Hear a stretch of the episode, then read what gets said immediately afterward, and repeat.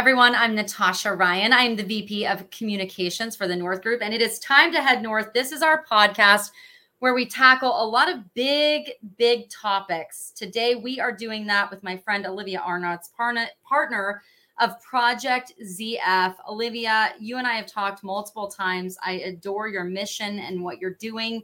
So, if you want to just give a brief bio and then we will dive into it, girlfriend.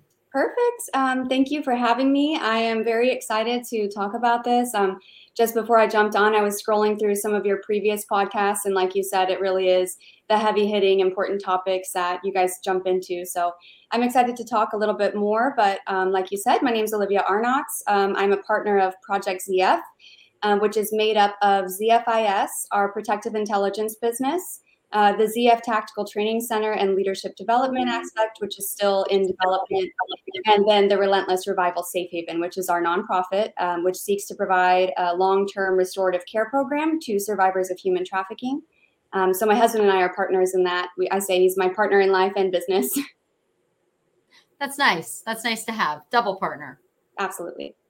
Okay, so Olivia, we are here today to talk about human trafficking your efforts to fight against it. But I think jumping off, it's so personal to you, and that's where the story begins. So I want you to talk a little bit about your personal trauma and how that has led your purpose in life. Okay. Okay.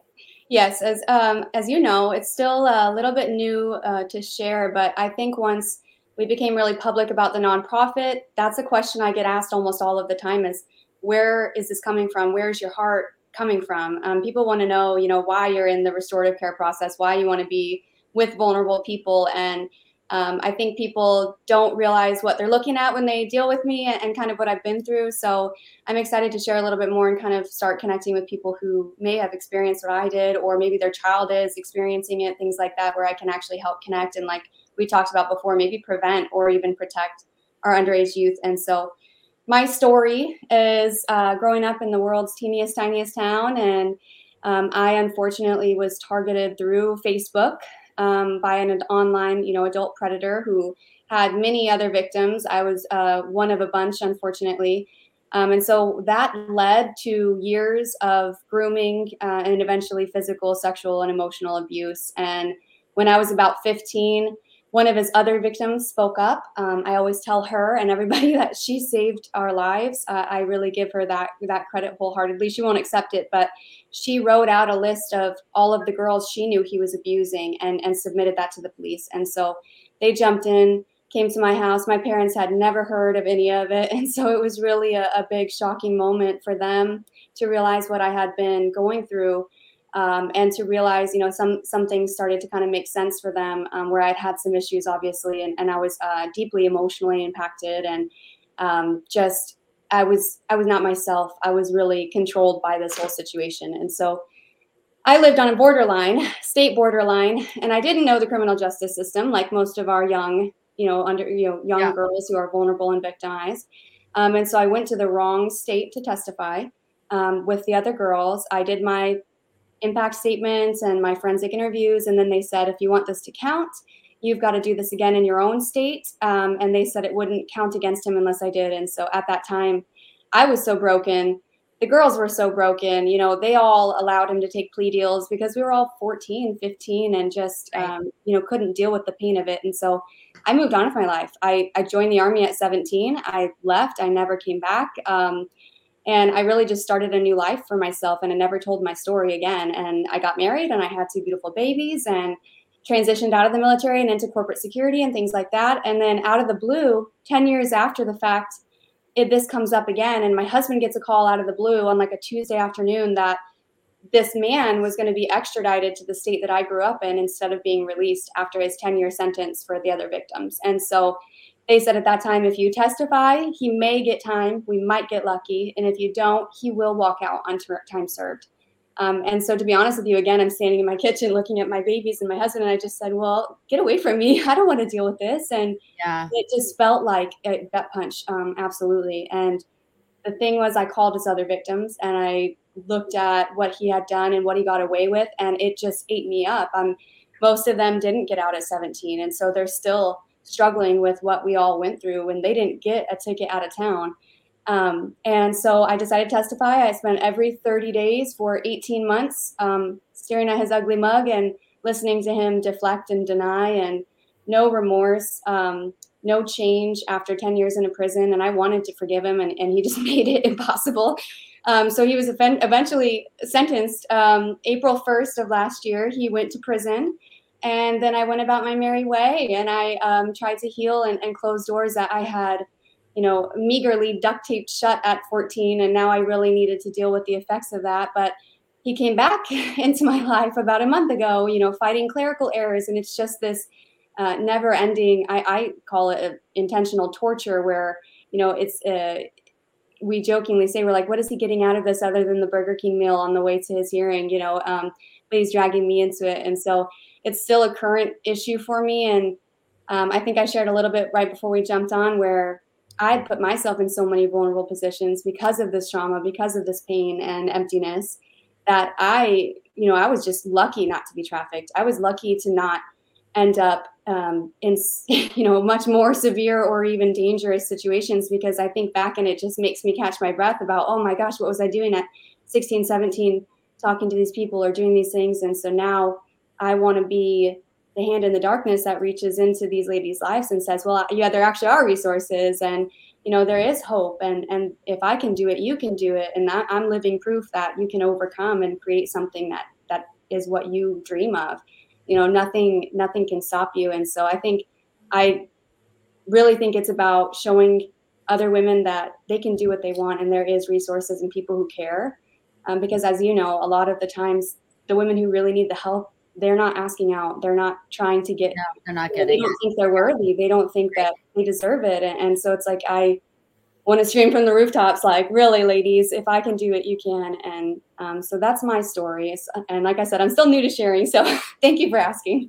Well, first and foremost, thank you for doing the brave thing because anyone that's been through trauma can understand how even hearing someone's name, let alone having to see them at repeated Absolutely. court hearings, uh, rescheduled court hearings, arranging your life around someone that did this to you is so triggering and so traumatic Absolutely. that you are having to continue to relive this, you know, yeah, almost over a decade later. Yeah. I mean, and, it takes me 30 days between hearings, just long enough to feel a little bit better. And then bam, it happens again. And, and you're absolutely right that it, it's a, it's, it's been a struggle. And, and in a lot of the hearings, I hear myself turn into 14 year old Olivia, where I, I respond in ways that, you know, are just because I, I feel, you know, affected by the presence and just by the conversation. Sure. Um, but I'm learning that anger is a really good way to get out of that because if you can actually you know, get mad and, and say, this shouldn't have been done yeah. to me and I didn't deserve this and I am strong and you don't have power over me is is yeah. the only way that I've been able to kind of dig myself out of that, oh, turn into 14 year old Olivia, um, where I'm kind of like, oh, I just want to get this over with. Instead, now I, I want justice. It's not about just quitting because I mean, I, I told them that last year, and you can drag this out as long as you want. We're three years into this. I'm not going anywhere you know, you're not going to get a plea deal. You're not going to yep. get me to walk away because it's inconvenient. Um, because that's what predators do, and then they get released, and it's like, you know, this they is count on you not to fight. Exactly, to they want back. you to give up. They yep. want you to walk away so that it's them against the justice system because it's a victim reliant justice system, unfortunately, and without a victim impact statement, there's not much they can do. And so I, I really do think it's it's a game of you know all right, you know, we didn't make her mad enough last time. Let's let's schedule it out another 30 days or let's uh, not show for this one. And and it gets to a point where you're like is it worth it? But i know it is because i see so many women that never get the chance to prosecute their abuser.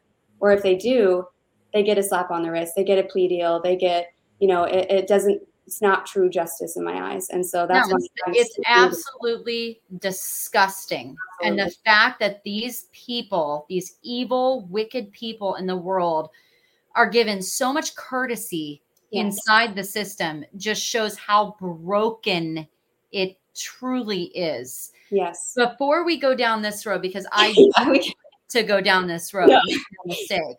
Yes. Um, and, and without sharing too much, what did he do to you? Um, well, let's see. Honestly, there was just there was a lot of physical and emotional contact for approximately four or five years. Um, there was physical injuries at certain points. Um, you know, I it's so weird to say, but it was a lot. It was a lot of mostly. It started out the grooming phase was mental manipulation. I mean, I didn't know his age. I thought his mother had died of cancer. I thought he was helping take care of his baby sister. You know, was things that he used yeah. that a 13 year old with a sweet heart is like, oh, mm-hmm. my heart. You know, so yep. I had developed an, an emotional attachment through that. But he was also stalking me. He was showing up at my house when I stayed home from school sick, and he knew I was home alone and following my mom and I through stores and things like that, where it was obviously not a typical relationship because this is also a grown man, but it was a very controlled, um, and, and I wasn't the only one who was doing it with, which is crazy to me.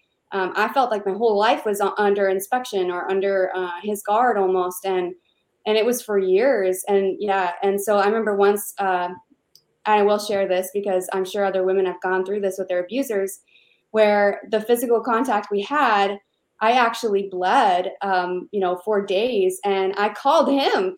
I said, what is this? You know, am I, am I okay? And that was my, I, I think back to that moment of running past my mom to go to the bathroom and then calling him, you know, and I'm thinking, what was I thinking at, at that phase? But I was so manipulated and so kind of brainwashed in the situation where I was afraid to go to anybody. I didn't think I could ask anybody besides him and um, so i was just very trapped and and that's why i say like the the woman who spoke up uh, she wasn't a woman at the time she was still a child but you know she was 16 oldest of the all of us and and she saved my life because i was i was so stuck under the thumb of a physical abuser and i didn't even realize it really truly and so that took a lot of unpacking that took a lot of uh, relearning and at 16 going wait a minute i have no clue who this person was that i've I've been under the control of for five years. You know, it's it's it's really it's really wild, and also learning how I deserve to be loved and what's what is abuse and what's wrong and what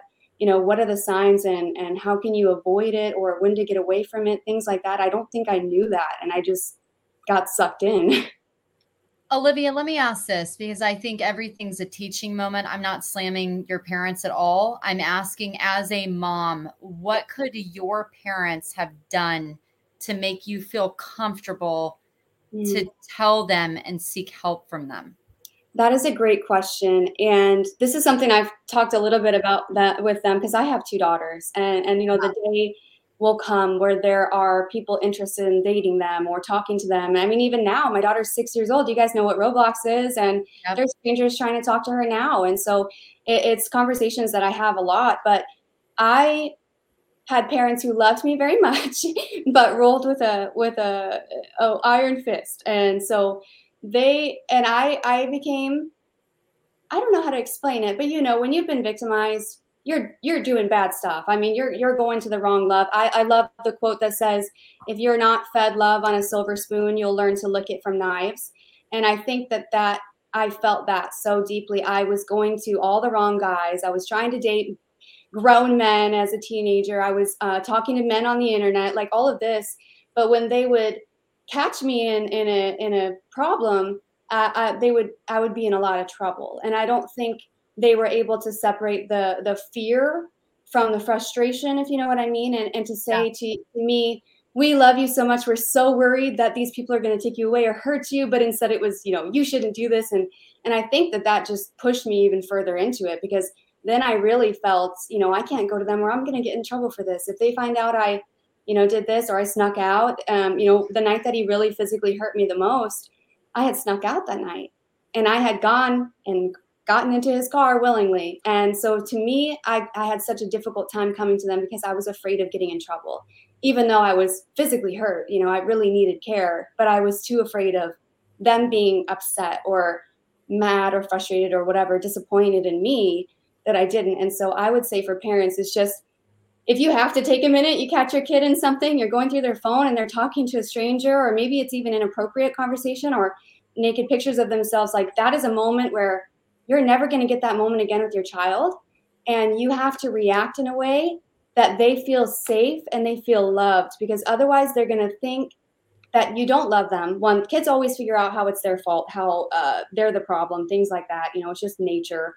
And so we have to tell these kids, like, no, we love you. We want to protect you. We want to empower you. When you get in a really, or, you know, conversation with a grown man and they say this phrase, that's when this person's being, uh, you know, a predator. This is where we block them or report them. And this is how we can empower, you know, younger kids to maybe save other kids. You know, if I would have heard that language versus me being in trouble or me being bad, I think I would have escaped it a little bit earlier, if that makes sense. You know, and this this comes back to something we've talked about so much is, you know, being proactive with your children. And I think parents are so afraid to have the hard conversations sometimes that they think it's just better to let their kids live in this innocent existence yeah. but you're not doing your child any favors. If they don't know the dangers out there, how can they protect themselves from those dangers? Also, parents are a bit older too, and so it's like they didn't know. Uh, you know, the internet yeah. was new, and so I don't. Yeah, sure. I think they did what they could, but when it comes down to that stuff, I'm like, they didn't know I was on Omegle, like video chatting with strangers at three right. in the morning at sleepovers. Right. But right. I also they they didn't know to have that talk with me. Like, you know, like you just said, where if they would have known, they could have said, Hey, I know your friends might do this, but the people yeah. on there are tricky. You know, that's what my daughter says. She thinks that she worries about people on the internet being tricky, trying to convince her to be friends. They might buy her things on her game, they might tell her nice compliments, and then they trick you, you know, and, they try to take you away. And so that's kind of conversations that you you have to build at an age appropriate level. But we don't even know all the dangers out there. Uh, you know, the different apps and games and things that our kids have access to that we have to protect them from. And and I think it's important that parents realize that danger, you know, is not it's not selective. Anyone can fall victim. We drive this home all the time. I'm going to keep driving it home until people are tired of me saying this and I'm going to say it 10 more times because your child is not immune to predators. No child out there is immune to predators. And if you are willing to have a conversation about how you can't play with knives at three years old because they'll mm-hmm. cut you, yeah. you should be able to have a conversation about you can't talk to strangers online because they could take you. Yes. They can take you forever. Yes. And and that is a conversation I have with mm-hmm. my kids because I want them to know.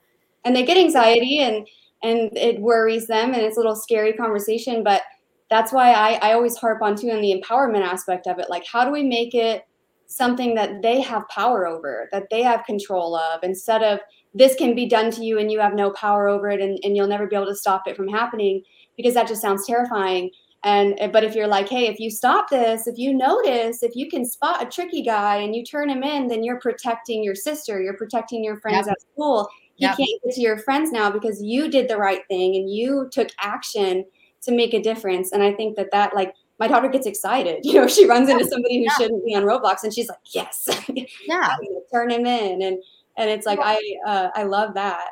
It's it's just again every I feel like since I've started at the North Group, situational awareness has taken over my life, right? Because if you apply it to every facet of your life, you may not be able to prevent everything, but you can prevent a whole lot. And yeah. so, you know, like I be prepared for when things yes. happen as well. Like yes. you know, knowing what's what could happen, knowing how to react to it.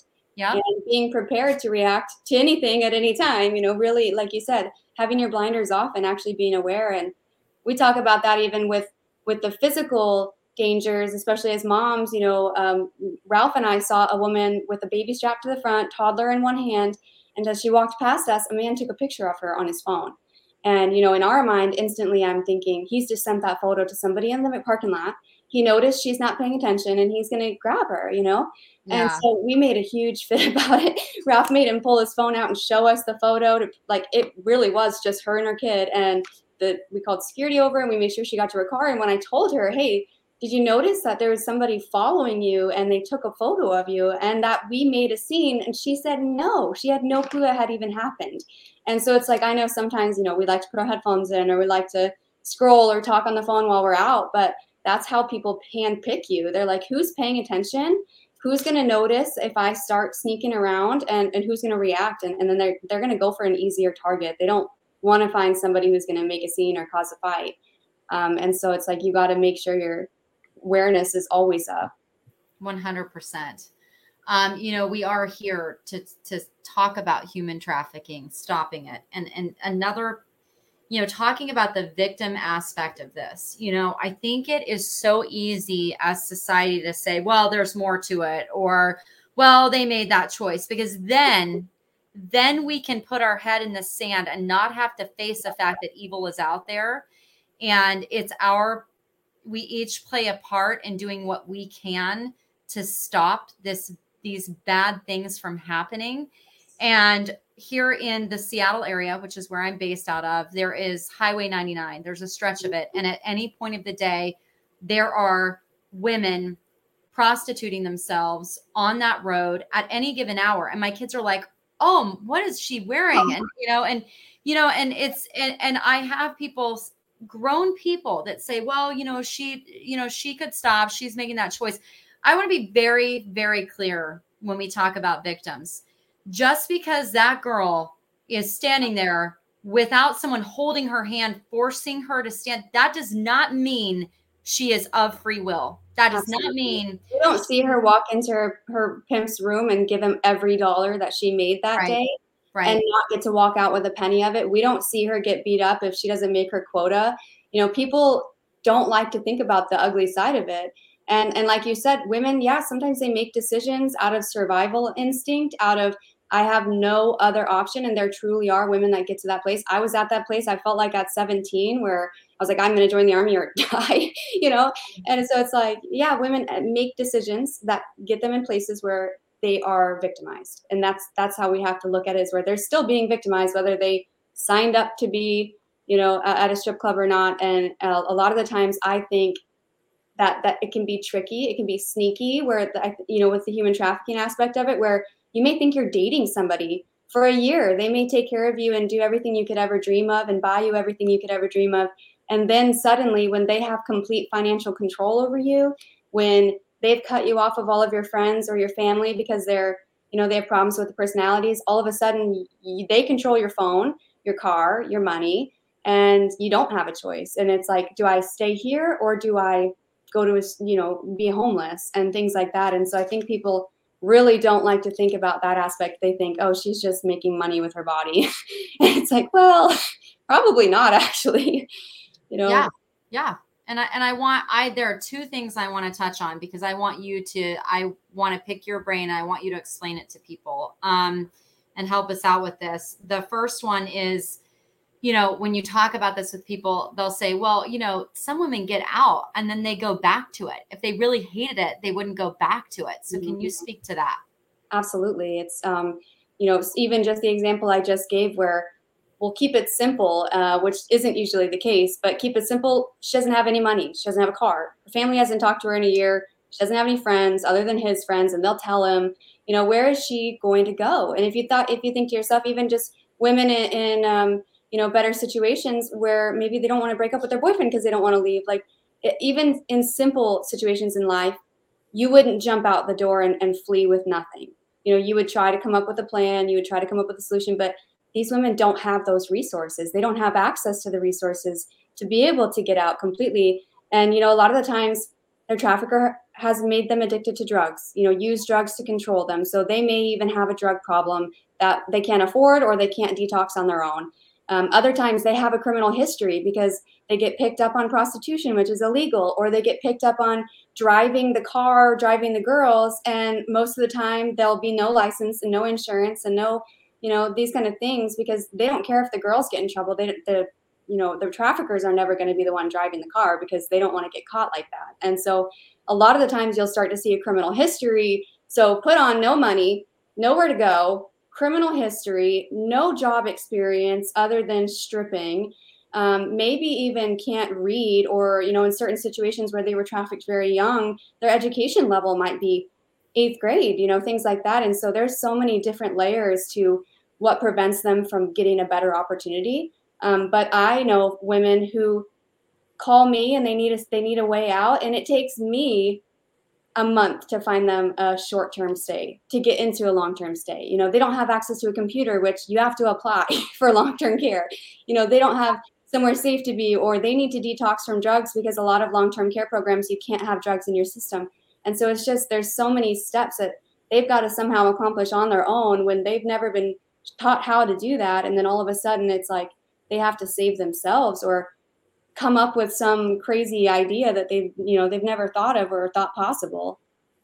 And we we are talking about abusive relationships. You know what you know. So mm-hmm. some of these women think this is love right? This is maybe they never even had anything better. Maybe right. they were targeted by the trafficker because they had a bad relationship with their family. And you know that's a, they i hear the stories all the time especially about kids who go online onto facebook or onto you know reddit and they just say oh i hate my mom and dad so much you know i hate my life here. And that is like a sitting duck to a trafficker. They just send a little dm like oh i get it i feel you.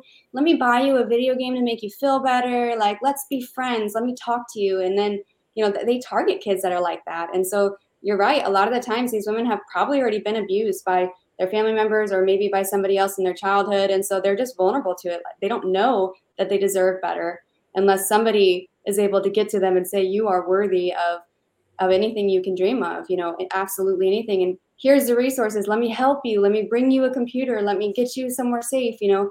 It really does take support and and actual encouragement and physically making a change for these women to to be able to um, really get what they deserve you know, as is with anything in life, we can start to feel hopeless when we can't help, right? So, my question to you would be you know, I was driving with my two daughters in the car, and I'm in a not so great part of Seattle, and I see a woman get out of the car. She walks two blocks. I'm going to get emotional because as a mom, I can't stomach it, right? Like the fight in me wants to go rip the guy out of the car and bash his head in, you know, like that is the fighter in me yeah. And then the mom in me sees this woman in her 20s who she doesn't look healthy. I can see drug marks on her face. And she is naked, other than like a short coat. Mm-hmm. That's what she has on. And my kids are like, oh, I can see, you know, and I'm, you know, and I'm just like, it's not like you can throw her in the car with you. I, throw, no. I want to throw her in the car, but I can't because I have it's to protect always, my children. you don't know. And, and, if somebody really is on a lot of drugs or maybe they're really desperate for money, they can't, you know, you always have to be cautious, especially when you have your own kids. And right. so that's something that we totally feel too. And so it's that's difficult. You know, I there's a lot of organizations, incredible organizations that will actually go down, you know, downtown to the warming stations where, you know, you might find a fire or you might find a, a group of homeless people sitting together or, uh, you know, you, you know exactly what I'm talking about. You know, you got to go out and go to where they are and bring information in small forms so they're not going to get in trouble for, you know, waving a red escape flag around. They, they don't want their trafficker to see that. Um, and so that's another thing you also have to be worried that you know you can't interrupt their job, they're working, or they're going to get in trouble. And so it's just being able to maybe in your area if you can research some restorative care programs, women's programs, and I can always help with that. If anybody listening wants yeah. a good program or people who genuinely care and want to make a difference, I can help all over the nation. It's there's dedicated people that will drop what they're doing to really go and help and really go and sit with that person and have that conversation if they need to. Because sometimes that is what it takes is getting physically to them and being able to say like and honestly sometimes the first time they don't trust you anyway. They're not going to they're not going to listen to you or, or go with you. But yeah. if we can share the information and start the conversations either through social media or you know it, like i know a couple that would go to the strip club together and they would buy a girl's time, but while they're sitting with her alone, they're literally talking to her and telling her the options that she has, and maybe she can tell the other girls and things like that, which obviously can be dangerous, like I said, because traffickers don't want you messing with their payday, and so um, they don't want them getting out, honestly. And um, but just knowing the resources in your area or knowing people who can get help, because when that victim reaches out, it may be the only time they ever reach out and it may be like a do or die kind of situation where they need somewhere to be now or you know their trafficker is going to find out or whatever it is but honestly most of the time we've only had if we have a victim reach out we know that's the that's the one time you know we have a chance to help um, and honestly even sometimes then it doesn't doesn't get to the completion you know doesn't really get to yeah. the full help because the process is is is strained and uh, not what it should be. Um, and so, uh, you know, honestly, sometimes I'm having a girl move domestic violence shelter to domestic violence shelter to domestic violence shelter while she waits for her application process, while she detoxes, you know, and it's it's triggering and it's she's calling me. These girls are beating each other up. These girls are stealing each other's stuff, and my trafficker drove around the block three times, and you know, things are are really scary to them, and and so sometimes they'll they'll run. You know, they'll go, okay, this this system is not helping me. System is not here to help me, and they'll go again. Um, but just knowing that you can be there and you can actually be prepared for a reach out or, or, knowing how to help and knowing who to call um, because you don't want to waste you know a week trying to find the right person to help. You want to know who in your area is really going to be able to go help this person. I i want to kind of you know talking about the need for help and what it actually looks like and what it actually takes. And this is not a slam on any of our police departments, you know, law enforcement, all on my mom's side, I have the utmost respect for day in and day out what they do. And I couldn't do it. And I'm so glad and thankful they can. But the bottom line is, I know that the task force that handles 99 is so incredibly strapped, yes. undermanaged, understaffed. I mean, how how do we adequately begin to fight this through our criminal justice system? Is it possible? That's a great question. And I will say I am totally pro law enforcement, pro the the system. You know, we need to have systems, we need to have law enforcement. Um, I think there's a huge issue with lack of resources and funding for law enforcement because I know there's stacks of, you know, um, projects. Yeah, yeah. But and then it also comes down to say you say you figure out who that guy who that girl's being trafficked by but maybe he's not trafficking a bunch of girls maybe it's just one or two like that's not as big or as important to the state as this guy who's trafficking 100 women. So a lot of the times you know they really do focus on certain cases but honestly um, that's something that we want to impact through zfis and i know a lot of other organizations do where say i see an arrest and they arrested two individuals out of a you know for trafficking. I know there's a lot of other individuals that are making that criminal organization operate logistically, financially, any of those things. And so I can look into this group, look at what properties they own, uh, what businesses they're registered to, uh, if they're if they have shell companies, if they have any illicit activity that I can prove through investigative services, I can compile into a report and turn into law enforcement with the sources cited, with the documents attached. So all they literally have to do is follow a link, confirm the data is accurate and then they're able to move a lot faster versus they get a call they have to do surveillance for this long they have to do this or that they're restricted on you know researching and things like that because that that's just not a tool of the you know the police as much as it is civilian market or um, you know the three letter agencies. And so uh, we try to apply that. And, and honestly half the time my goal is not even to get somebody for human trafficking because that's difficult um, but they're probably laundering money. They're probably avoiding taxes, and they probably have RICO Act violations. And so, typically, we kind of go after those easier to prosecute, and and then you know attach the human trafficking at the bottom. Like, yeah, by the way, they're doing this too, but I know this is a lot easier to do, and so we call it cooking, putting the cookies on the bottom shelf and giving it to law enforcement so they're able to um, you know see big picture because like i said that one time they, they arrest two people and that's amazing and great but they don't realize that half of their like their relatives also live in the in the area and, and, they're still running the business and the girlfriend owns the property where they were conducting business out of and so like why isn't she arrested?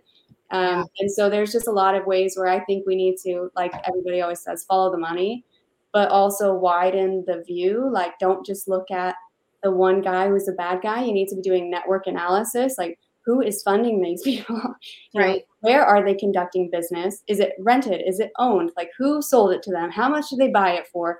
Blah blah blah blah blah. Shell companies political ties like we need to actually be aware of the full picture of who these people are and then try to go after multiple things so that they can really be you know it can be an easy conviction versus our law enforcement being exhausted and and underfunded and understaffed and having to deal with all of these issues um, when honestly a lot of it's not in front of them it's all online it's all you know in wraps and yeah, of course, you can see an illicit massage parlor, or you can see, uh, like you said, a woman who's being prostituted, but it's a little bit easier to prove money laundering. yeah. Yeah, honestly, it's like way faster, easier to to look for alternative methods of disruption. That's what we call it. We'll disrupt them. I love it. I love you. You got an attorney? Mm, I'm gonna turn the, the attorney in. The attorney's probably a bad guy too. you know, now yeah. nobody can defend them. Like just coming up with ways to really make it difficult for them to continue to operate because you can take one guy out and they'll replace them in a second or right. again one girl as well you know that's nothing to them it's just call the next and and continue to do what they're doing or open a new one a new place whatever it is um, but i think we should just focus on i know everybody wants to focus on prevention and focus on uh, empowering women to not become vulnerable to this and to avoid it and know what to look for and know uh, the resources available and um, and I think law enforcement, you know, they get they get uh, heat for calling, you know, their missions a rescue, which I believe that is a rescue, but there's also so many other steps to it, and, and just getting out of the situation is is um, it's not going to support them or help them. But if we could all work on a on a one team one fight basis, where we're actually here to support each other and partner. And all of our nonprofits and organizations um, reach out to law enforcement and say, when you have a, a victim come in, um, please let me know and, and, I'll get her care. You know, there's there's not a lot of that. It's just kind of a lot of everybody headbutting and and trying to say I'm doing the right thing, I'm doing the right thing, like we all are, but we need to do it together and support each other's missions to to really be effective you know, I'm, I'm sitting here thinking about, you know, preventative measures. And I know that like at my daughter's school, they have the safe touch program, right? Mm-hmm. Where they teach you like what a safe touch is, what not a safe touch is. Yes. I would really love in every school when they're teaching sex ed to also teach a this is what healthy relationships look like. Absolutely. This is what love looks like. This is what manipulation looks yes. like. This is what forced love Absolutely. looks like, you know? And I think that if we can if we can come at it like that and get everyone on board with that, I mean, I think we would nip so much of it from from jump, you know, because we're already do I feel like there are so many efforts out there now. We are pushing online safety. Mm-hmm. Don't talk in chat rooms. Don't I know it's still happening way too much but at least the effort to get it out there mm-hmm. is very apparent to me and and people are pushing that. I don't hear the conversation being pushed as much about teaching young women what love looks like. And i'm sorry but women are more victimized than men. And i think that i think that i would love to see a focus on young women. And, and honestly how to get out. You know okay so you realize you're in a bad place or, yeah. for example, you've been married to somebody for six years and they just hit you for the first time, where maybe yeah. they've been aggressive before, but they had not gone that far. And so now you're like, well, now I'm now I'm tied in, now I'm stuck, um, and they don't know what to do. And so I think it would be, and actually we talk about that a lot with like the Relentless Revival social media, which if anybody wants to help me with social media uh, content, um, we're on proud. Yeah, I will help you. Uh, and I think it would be fun um, just to create a lot of conversation like exactly like you just said like when is this turning into manipulation? When is this turning into exploitation? When is it um, and what do i do now if i realize i am there? Um, because i know like you said earlier you feel stuck. You feel stuck and sometimes you even go into survival mode where you might not you might not even be trying to get unstuck. You're just like i'm just going to survive the day. I'm going to get through the week. And weeks turn into months months turn into years and all of a sudden you're in a place that you've been for far too long and you don't know how to get out and you don't have the resources. And so um, I think changing those conversations would absolutely. And honestly, I see a lot of organizations kind of, um, and this takes this takes some guts because uh, they're mostly run by former Johns, which if you don't know the term, is a sex buyer. And so I've met quite a few men who have realized the wrongs in their ways because they learned about what human trafficking is and realize it's not just somebody trying to make a couple bucks it's actually somebody being victimized and i'm victimizing her by doing this. Um, and so they go out and teach men like because men uh, we have to think that they just don't know better and so they choose they don't do better. Um, for example i think of when i was in the army I was in Hawaii, of all places you'd think they would be letting us know about trafficking or letting us know about prostitution.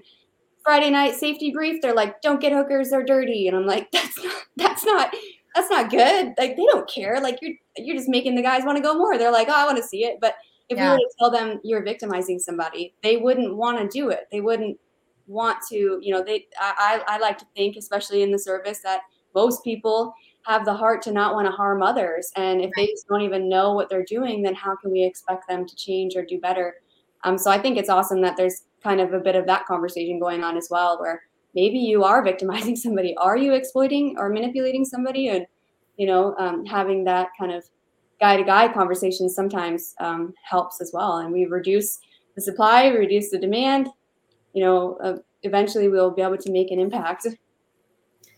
You know, you briefly mentioned Project ZF and everything that is going into it, the the facility and everything. I haven't gotten an update in a while. Can I want to focus on this for a little bit? So, tell me what's going on. Tell you know the audience member that doesn't know anything. Let let's talk about this. Okay.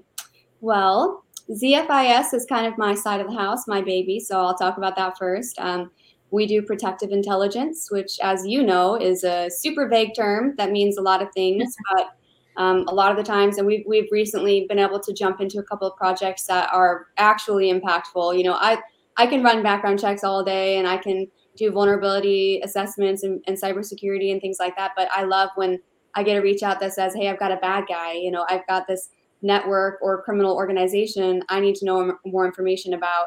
Or even somebody who's been wronged you know that's what i love to work on where you know maybe they invested a bunch of money into somebody and that person ran off with it um, and I get to dig into that, and I get to create something that will, you know, make an impact and, and help people who have been wronged.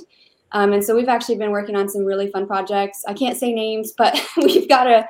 It will soon be pretty good news. Um, very large organization. It's existed for you know 40 years, and they've been exploiting children the whole time. And because they have so much money, because they have uh, a nice reputation, you know, on the surface level, they've been getting away with it because I try to tell people you think somebody else will do something about it, they won't. You know, everybody thinks that. And so we we are the people that see something and then actually do something. And that's why some of our apparel actually says see something, say something because yeah. I think, you know, you think about when you drive by somebody whose tire is blown out, half the time you're like, well, somebody else will pull over and help them. But honestly, it's like I don't think so in this kind of space. And so um, we are the people that see something and say something and, and do something about it. And um, support law enforcement because you know we know that they deserve the support and um, things like that. And then tactical training center. Um, when we really started building this out about a year ago, we focused on building the dream team. Um, that's what we call them. But our, our board is uh, Mark Eckerd. He is a recently retired Command Sergeant Major. Mm-hmm. Uh, we have Dean and Alana Stott. Um, we, we always say they're more of a British based celebrity face, but soon to be in the US as well. Um, Dean was British SBS. He got injured in duty actually, and once he left, him and his wife raised over a million dollars for charity by biking. I think it was 14,000 miles, tip of North America to South America. Broke the record by I think 17 days, and um, they were like, "You cheated. you know, you had to because you did so good," and he proved he didn't. But uh, and last but not least is Lee Ogden. Um, he's really been our day one since you know he yeah we met for a lunch Great. in the Woodlands, stayed for eight and a half hours. you know, instant click. Yep. So yes. Um, and Lee is just uh, so many incredible things. Um, but currently residing in Mexico and, and running the kindness games, as you know, and um, Lee's how you and I met. So yes, yes exactly. Uh, Lee is how I've met most of the great people that I'm he has a he has a niche for being like I'm not going to tell you why, but you're going to have a call with this person. And yes, he is why, and it always ends up flawless. Ultimate connector. Yes, ultimate connector, ultimate. Uh, you know, he's just uplifting and inspiring, and keeps us going, like keeps us motivated. And um, so that was our our big focus there.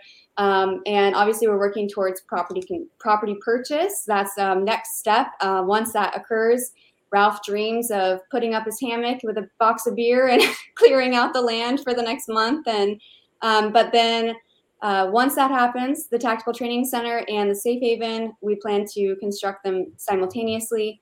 Uh, the Safe Haven, we've kind of developed a relationship. I'll, I'll shout them out here because they're really cool. Um, they're called the Green Magic Homes. They look like hobbit houses, um, from, which is they're just they're adorable, but they're also very eco-friendly and they're actually cheaper than just a stick-built tiny home. Um, so that's the plan. Uh, community farm and garden. Um, and then our program will be 18 to 24 months of specialized therapy for trauma and addiction, uh, animal assisted therapy, art therapy, and then economic empowerment through guided networking, um, career coaching, and internships that we are kind of building up with different organizations and different industries. Um, and so that's kind of where we're at. And right now, while we don't have a facility, we do a lot of advocacy work. You know, we arrange the care, we help get the help that women need or get the resources to them, buy the luggage, whatever it is needed for them to get that fresh start and get the support that they truly need.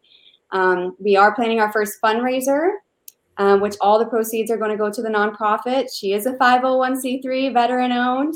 Um, but really, really, our focus is to get everybody together for that event because you, Lee, everybody is across the world. You know, all of our supporters and people who get our vision um, are are everywhere. So we dream of the yeah. night we all get to sit, you know, at one table and and really connect and really talk.